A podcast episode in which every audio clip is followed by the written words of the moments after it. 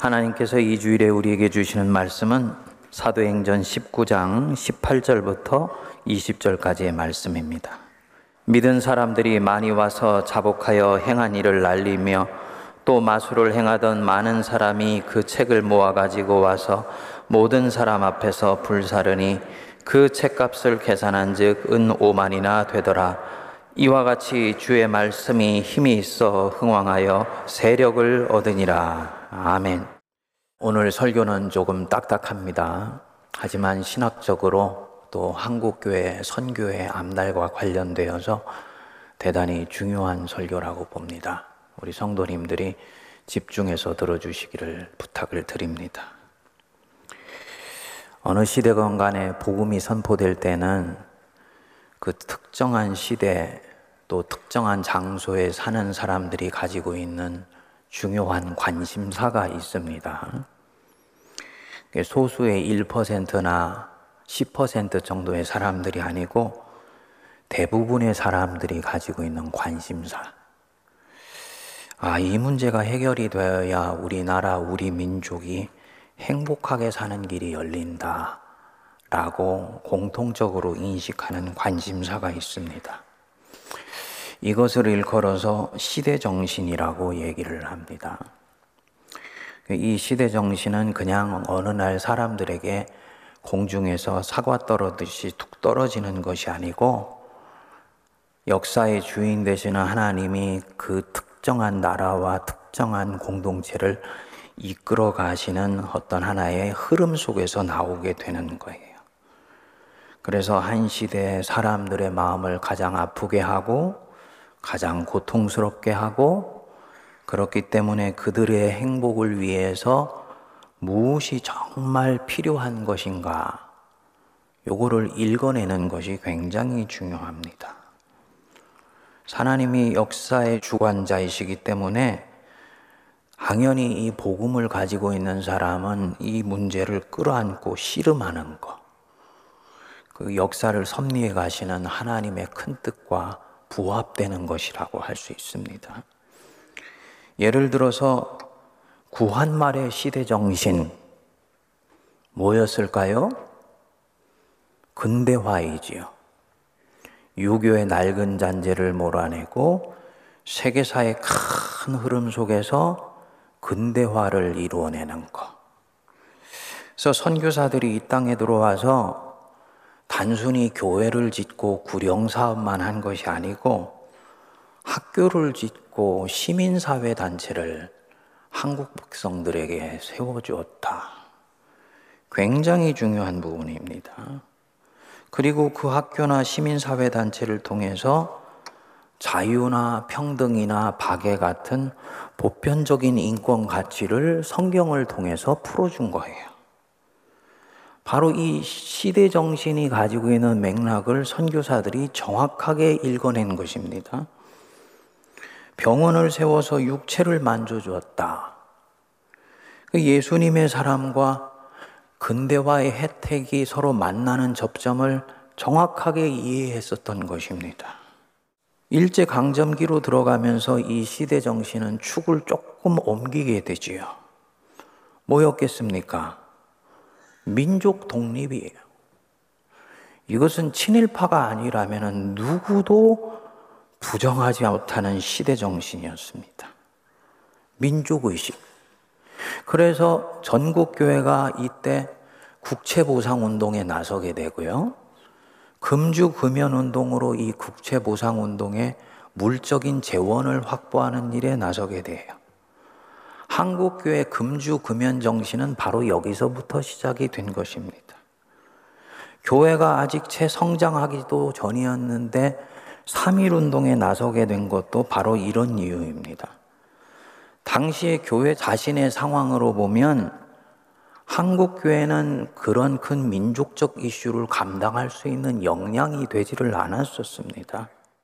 실제로 전국에 있는 교회가 30만 명이 채 되지도 않는데 3.1 운동을 시작부터 주도하게 되고 열렬하게 이 민족 만세 운동에 참여하게 됩니다. 교회가 자신이 터하여 있는 그 땅에 시대 정신이 무엇인지를 읽어낸 거예요. 백성들이 가장 아파하고 고통하는 문제를 끌어안은 것입니다. 이거는 정치를 하는 것과는 다른 거예요. 그 하나님의 정치를 한 것이지 세상 정치에 뛰어든 것과는 맥락이 다른 것입니다.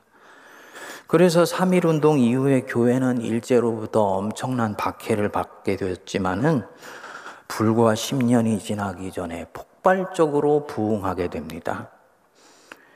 기독교가 외래 종교인 줄 알았는데 우리 민족의 애환과 고통과 눈물에 깊이 관심하는 종교였구나. 백성의 종교고 민족의 종교였구나. 라는 것이 드러났기 때문입니다. 그러니까 이 교회가 역사의식을 가지고 시대의 정신을 읽어내고 여기에 헌신하는 것, 부응해 주는 것 굉장히 소중합니다. 교회 자체로 보면은 선교와 부흥의 결정적인 순기능을 하게 되고요. 교회가 터하여 있는 사회가 하나님의 나라로 확장되어 가는데 결정적으로 기여를 하게 돼요. 오늘 우리가 묵상하는 이 사도행전 19장은 사도 바울이 한 도시와 문화 속에 들어가서 그 도시의 시대 정신을 읽어내어 복음으로 답을 제시해 주게 되었을 때 어떤 엄청난 일이 일어날 수 있는지를 감격스럽게 보여줍니다. 바울이 이제 본격적으로 3차 전도 여행에 나섰지요. 그리고 하나님의 뜻이면 돌아오리라 했던 그 에베소로 돌아왔습니다. 이제 바울에게는 앞에 두 차례의 선교 여행을 통해 가진 경험이 축적되어 있어요. 그리고 고린도에서 예수님을 다시 만난 후에 자기의 인생은 내적으로도 정리가 되었습니다. 살아도 주를 위해 살고 죽어도 주를 위해 죽는다는 마음으로 이 자신의 밖으로 드러나는 사도적 직분과 내면의 자기의 신앙이 통합되었어요. 그래서 그 다부진 마음으로 이 도시에 들어왔을 것입니다. 그래서 그런지 이 에베소 선교에서 바울은 자기 선교의 금자탑에 해당되는 결정적인 결실을 거두게 되고요. 기독교 역사상 복음이 어떤 변형 능력을 가지고 있는지, 내면에서 시작되는 이 복음이 어떻게 도시 전체를 변혁시키는 데까지 이룰 수 있는지를 그림처럼 보여주는 수학을 거둡니다. 에베소는 당시에 로마 알렉산드리아와 함께 세계 4대 도시 중에 하나였습니다. 일찍부터 달의 신 아데미 신을 섬기는 신전이 있었고요. 이 신전을 중심으로 해서 다양한 마술, 주술, 점성술이 발달했어요. 물론 1세기에 있었던 지중해 도시들은 다 점성술과 마술, 주술이 있었는데 유독 이 점성술과 마술이 크게 성행했던 곳이 바로 이 에베소라고 그럽니다. 바울이 이곳에서 총 3년을 머무르게 되지요. 처음에 1년은 회당을 드나들면서 가르쳤는데 믿지 않는 사람들이 있다는 것을 알고 나머지 2년 동안은 아예 두란노 소원을 따로 세워서 거기서 집중적으로 하나님의 나라에 대해서 강론을 했어요. 그렇게 2년을 하니까 사도행전 19장 10절에 보면은 아시아에 사는 자는 유대인이나 헬라인이나 다 주의 말씀을 들었다. 하나님의 말씀을 이 에베소로부터 시작해서 소아시아에 있는 모든 사람들이 다 들었다는 거예요. 놀라운 것은 이 바울이 말씀을 파고 들어간 내공이 바울에게 새로운 능력을 가져다 주었습니다. 그래서 바울의 몸에서 난 물건을 가져다가 병든 사람에게 얹으면 그 병이 떠나고 악귀가 도망가는 기적이 일어나는 거예요. 사건은 여기서 끝나지 않습니다. 마술과 점성을 행하던 많은 사람들이 예수를 믿게 되면서 더 이상 자신들의 길흉 화복을 이런 마술과 주술에 의지하지 않아요. 야, 천지를 만드신 하나님이 정말 살아계셔서 우리 삶을 주관해 가시는구나. 그러면 하나님의 인도하심을 받으면 인생이 풀리는 것인데 왜 이 애매모호하고 불확실한 점술과 마술에 내가 인생을 걸겠냐.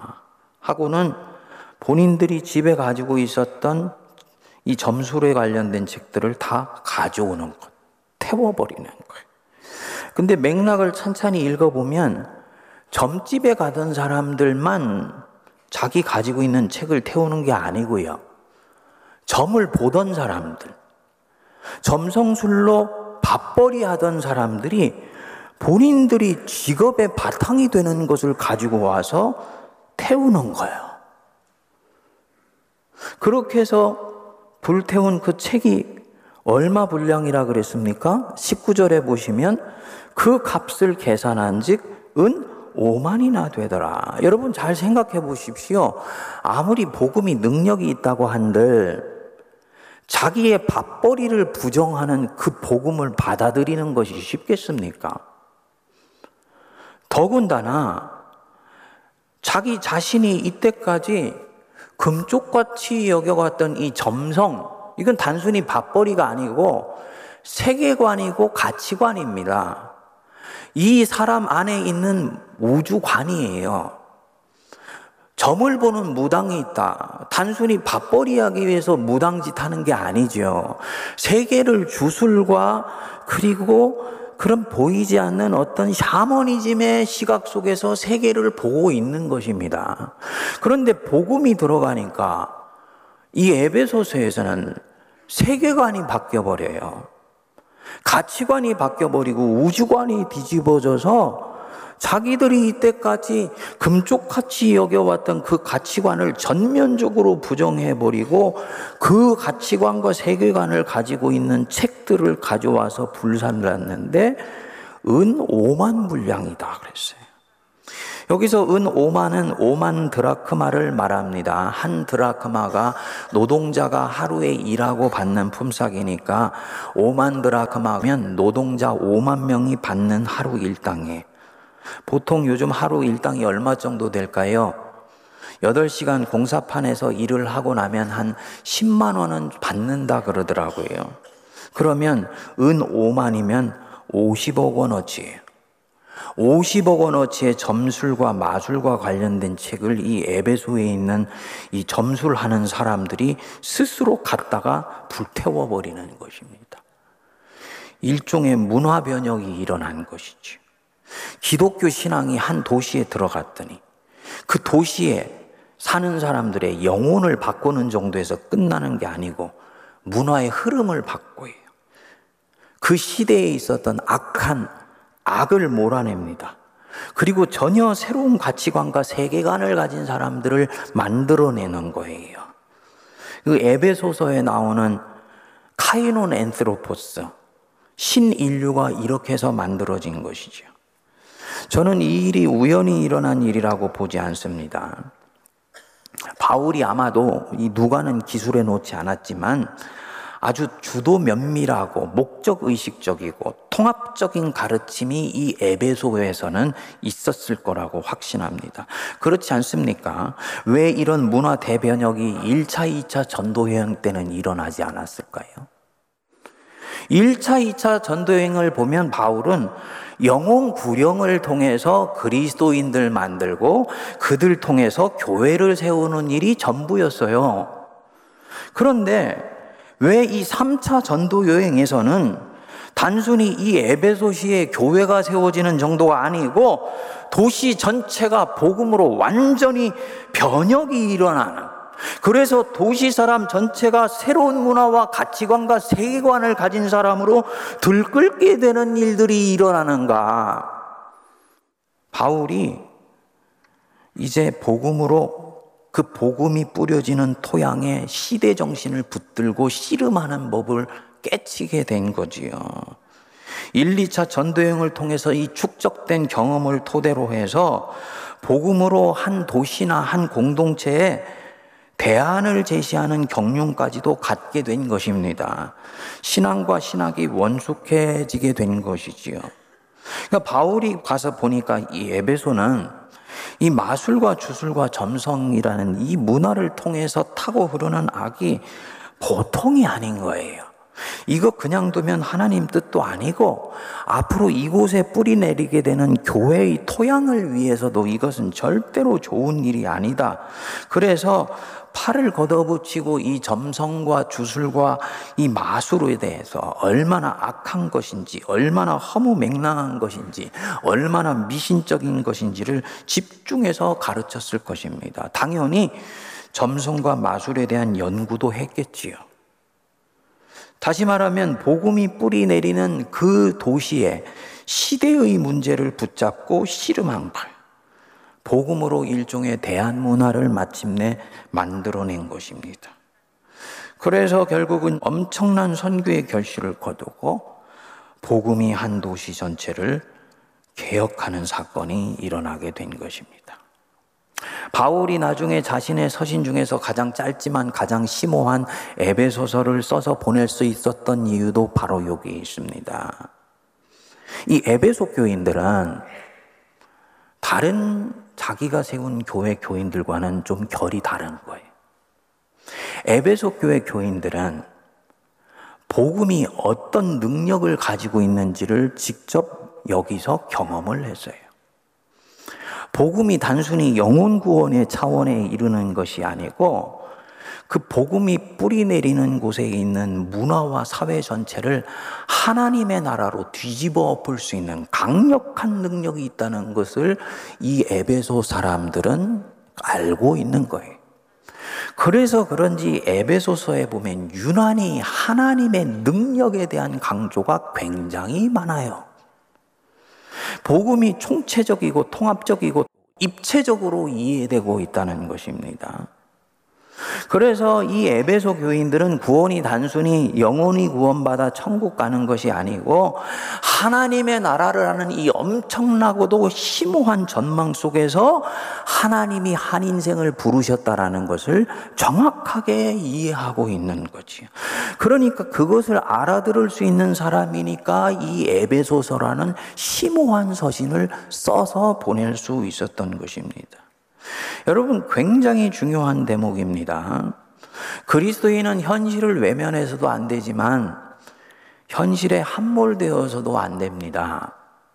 현실을 그냥 따라가면서 사는 사람이 되어서도 안 돼요. 만일 그렇게 산다면 그는 그리스도인으로서의 자기의 부르심을 망각하고 있는 거예요. 그리스도인은 자기가 살고 있는 그 시대에 자신의 삶으로 인해서 하나님의 나라가 단 1cm라도 확장되는 일에 쓰임 받도록 부름받은 거예요. 여러분들의 인생을 통해서 하나님의 나라가 단 1cm라도 확장되고 있습니까? 오히려 후퇴하게 만들고 있는 경우는 없을 거예요. 단 1cm라도 확장하게 하는 일에 나를 부르셨다. 그것이 그리스도인인 나를 부르실 때 하나님이 내 마음에 가지고 계신 소원이다. 예수 믿고 구원받으십시오. 이 원초적이고 원색적인 복음 전하는 것 대단히 중요합니다. 이거 소홀히 하면 안 됩니다. 하나님의 나라는 한 사람이 세상의 소나기에서 노임받아서 하나님의 사람이 되는 것으로부터 시작되기 때문이에요. 하지만 이게 다가 아니에요. 성도나 교회는 자신이 살고 있는 그 시대의 시대 정신을 읽어낼 수 있어야 됩니다. 그래야 역사를 주관하시는 하나님을 내가 믿습니다. 라고 고백하는 성도인 거예요. 그리고 이 시대 정신의 흐름과 복음이 궤적을 함께 하도록 하면서 교회는 구원사에서 결정적인 영향력을 얻게 돼요. 20절에 보시면 이와 같이 주의 말씀이 힘이 있어 흥왕하여 세력을 얻으니라. 누가의 이 보고는 에베소 교회 외에서는 한 적이 없어요. 여기 주의 말씀이 힘이 있어 흥왕하여 세력을 얻으니라 라는 말, 이 세력이 헬라어로 크라토스라는 데 있는데요. 통치권을 얻었다는 뜻입니다. 에베소 교회에서는요, 복음이 영혼의 통치권만 얻은 것이 아니고 도시의 문명 전체를 완전히 장악해버리는 통치권을 얻었다는 거예요. 사도 바울이 이 에베소라는 시의 시대 정신과 시대학을 정확하게 읽어내면서 복음으로 응답하게 되었을 때 이런 놀라운 역사가 일어나는 것이지요. 구한 말에 있었던 우리 선교사들이 조선의 근대화라는 시대 정신을 읽어낸 것. 그 한국에 대한 경험도 없는 분들이 어떻게 그것을 그렇게 빨리 캐치해냈을까? 그거는 하나님의 계시의 은혜고 하나님이 이민족을 구원하시려고 하는 예정과 섭리가 없었으면 일어날 수 없는 일이었던 거예요. 10년 정도만 착오를 일으켜도 실기할 수 있는 절박한 상황인데 이상하게도 한국에 들어왔던 선교사들은 들어오자마자 정확하게 복음에 대한 포석을 깔아가기 시작했어요. 이게 하나님의 은혜고 하나님의 섭리죠. 일제시대 때의 시대 정신, 당연히 한국의 독립과 민족의식이죠. 이 시대 정신을 정확하게 읽어내서 일관되게 신앙의 삶을 집요하게 추구해 나간 분이 새문안교회 창립자인 언더우드 선교사입니다.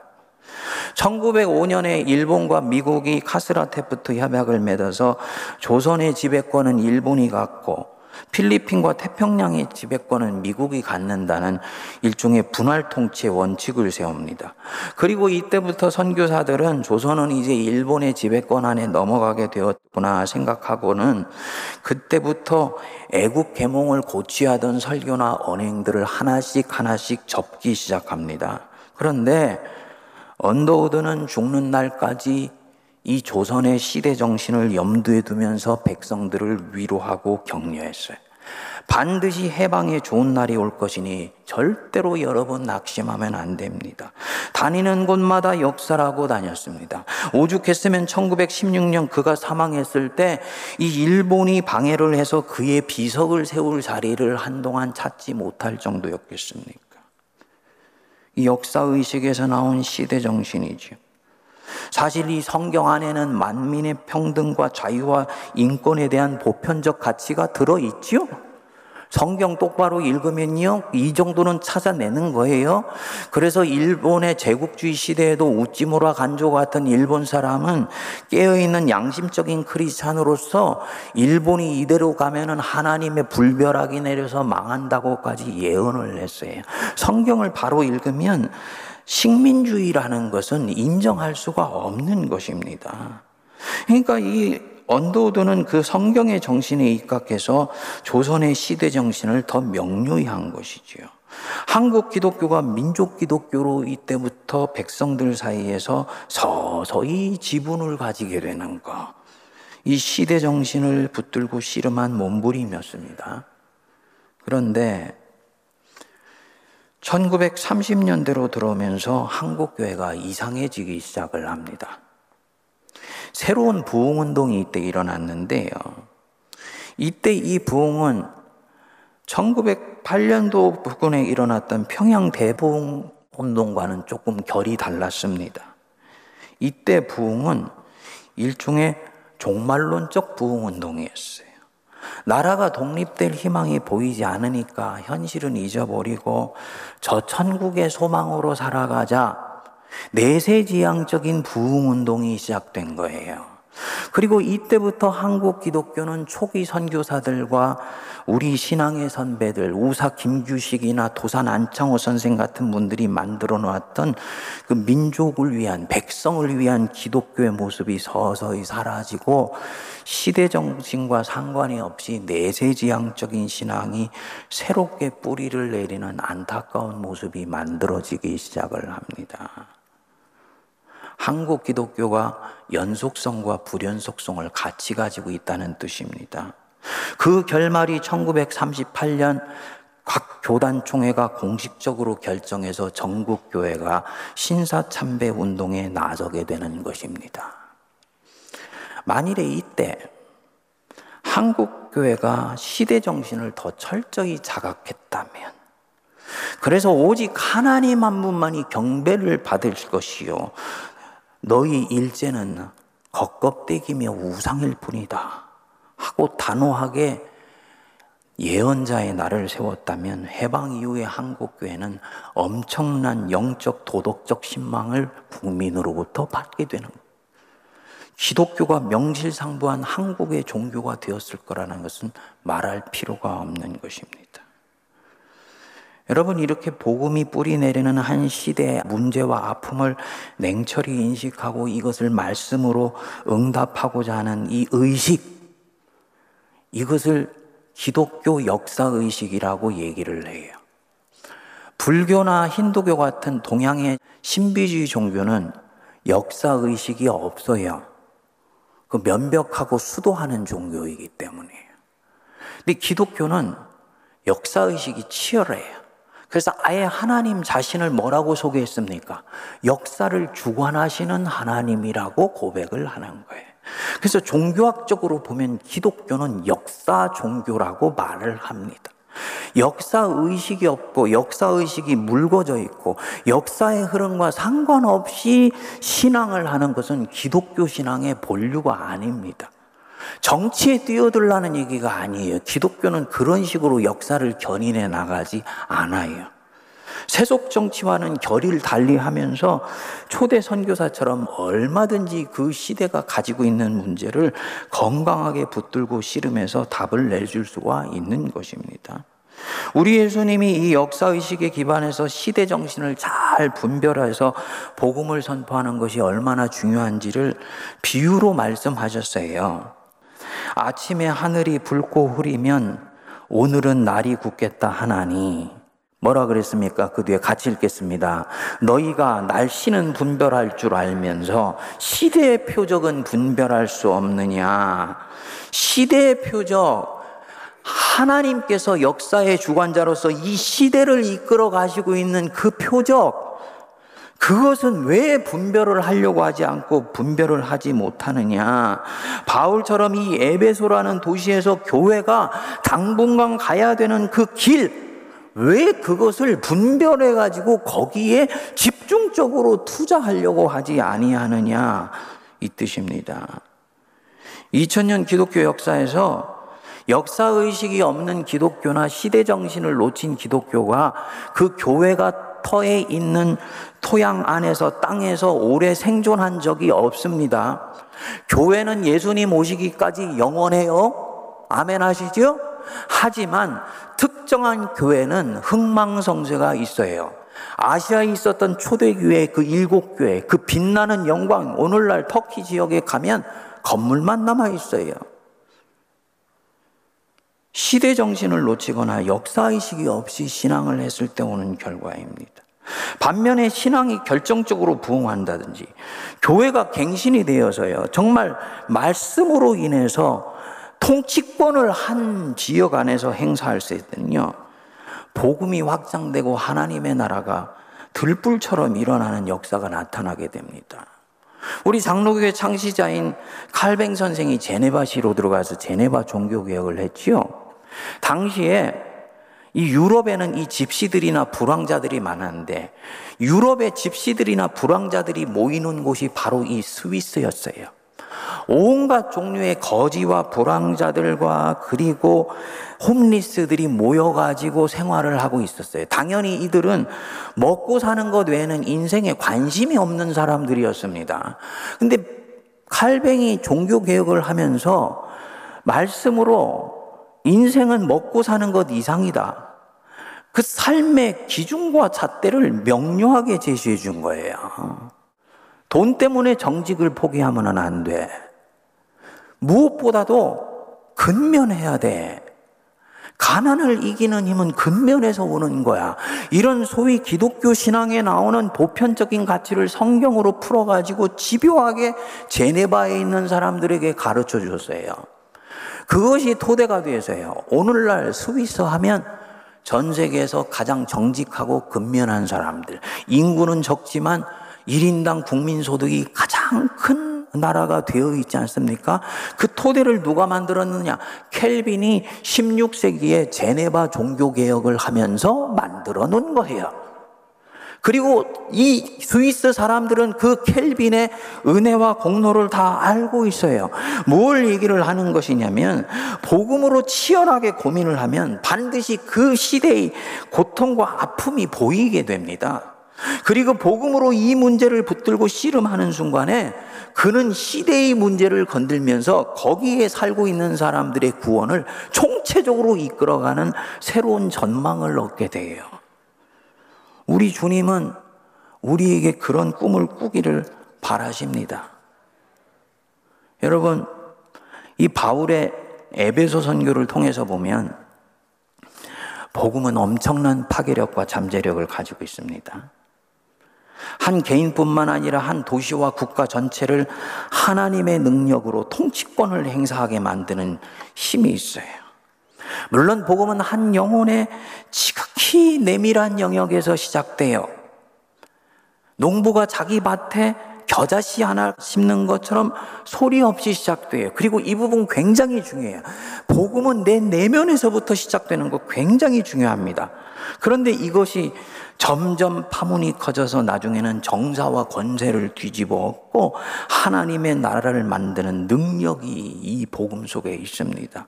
사도 바울이 예배소에서 이것을 보았기 때문에 바울이 에베소서에서 말씀하는 거지요. 우리의 씨름은 혈과 육을 상대하는 것이 아니요 통치자들과 권세들과 이 어둠의 세상 주관자들과 하늘에 있는 악한 영들을 상대하는 것이다. 혈과 육 상대하는 것이 아니야. 개인을 놓고 티격태격 싸우는 거와 그런 거 얘기하는 거 아니야. 복음의 씨름은 통치자들을 대상으로 하는 것이다.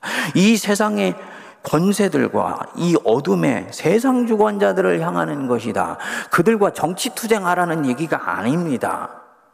이 세상에서 악 한 세계관을 만들어내고 세상 질서를 자기 것으로 가져가기 위해서 성경의 가치관과 상관없는 악한 가치관들을 만들어내는 세상 주관자들이 있어요. 그거 직시하면서 신앙의 싸움을 해야 된다는 거지요. 그리고 사도 바울이 볼 때에 이들 뒤에는 공중에 악한 영들이 움직이고 있다. 그 시대 정신을 놓고 복음으로 싸우는 것이라는 것입니다.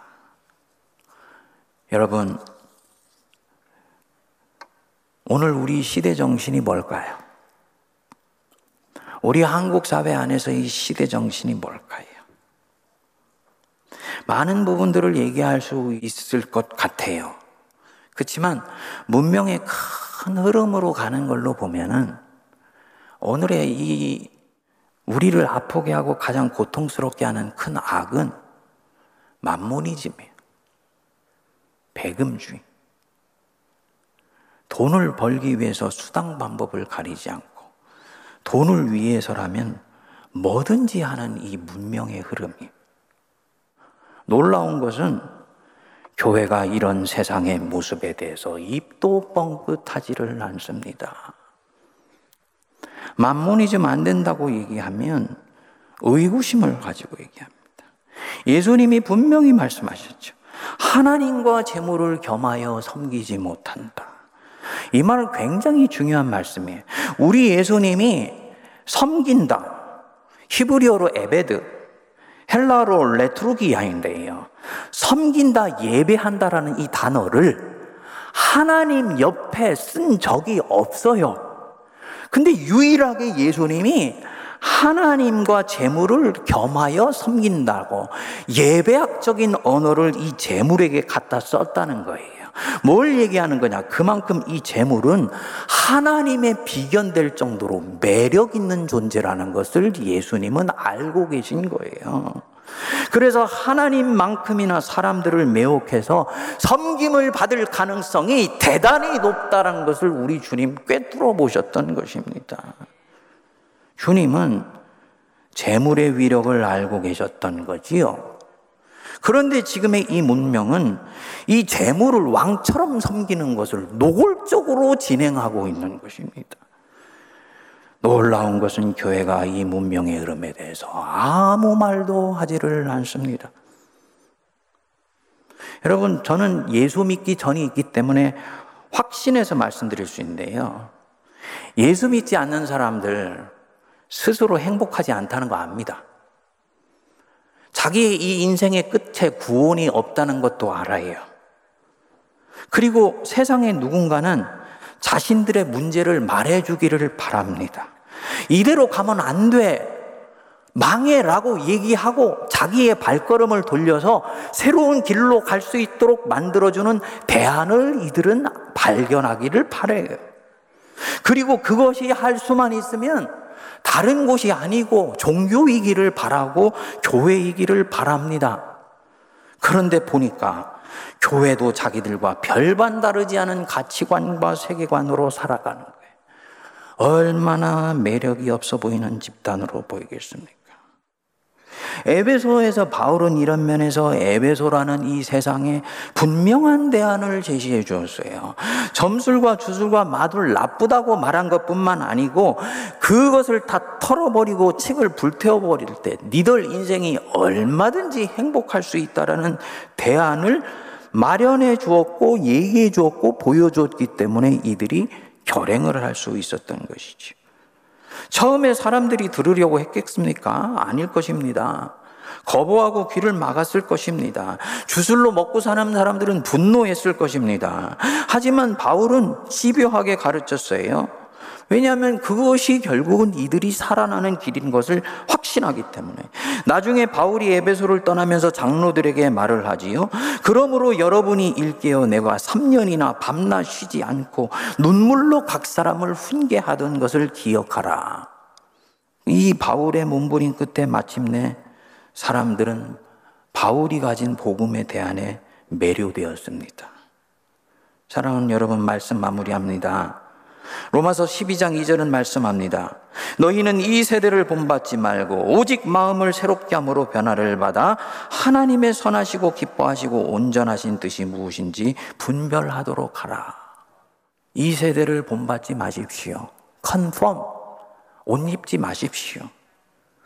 역사의식을 가지고 시대 정신이 어디로 가야 되는 것인지 역사의 주인 되신 주님 앞에 물으십시오. 그리고 물질주의와 상업주의 이데올로기에 같이 그리스도인은 춤추는 거 아니에요. 생명을 살리는 삶을 추구해야지. 새문안교회 교인들은 이면에서 달라야 돼. 자랑하기 위해서 다른 것이 아니고 새문안 교회는 어머니 교회이기 때문에 다른 것뿐만이 아니고 이 새문안 교회 창립자인 언더우드가 무슨 꿈을 꾸면서 이 교회를 시작했는지를 끊임없이 되뇌야 됩니다. 언더우드의 품에서 우사 김규식이나 도산 안창호 같은 분이 자랐다는 건 우연히 이루어지는 일이 아니에요. 그런 위대한 선각자들을 품을 수 있는 복음의 capacity, 용량과 이 통을 가지고 있었기 때문입니다. 우리는 그들의 후손이라는 것 절대로 잊으면 안 됩니다. 그래서 너희는 이 세대를 본받지 말고 마음을 새롭게 함으로 변화를 받아라. 언더우드의 선교 정신으로 새로운 시대 정신을 신실하게 추구해 나가는 그래서 복음이 힘이 있어 흥왕하여서 통치권을 얻는 역사가 우리 세문안교회 마중물 역할을 통해서 이 땅에 이루어지는데 아름답게 쓰임받게 되기를 바랍니다.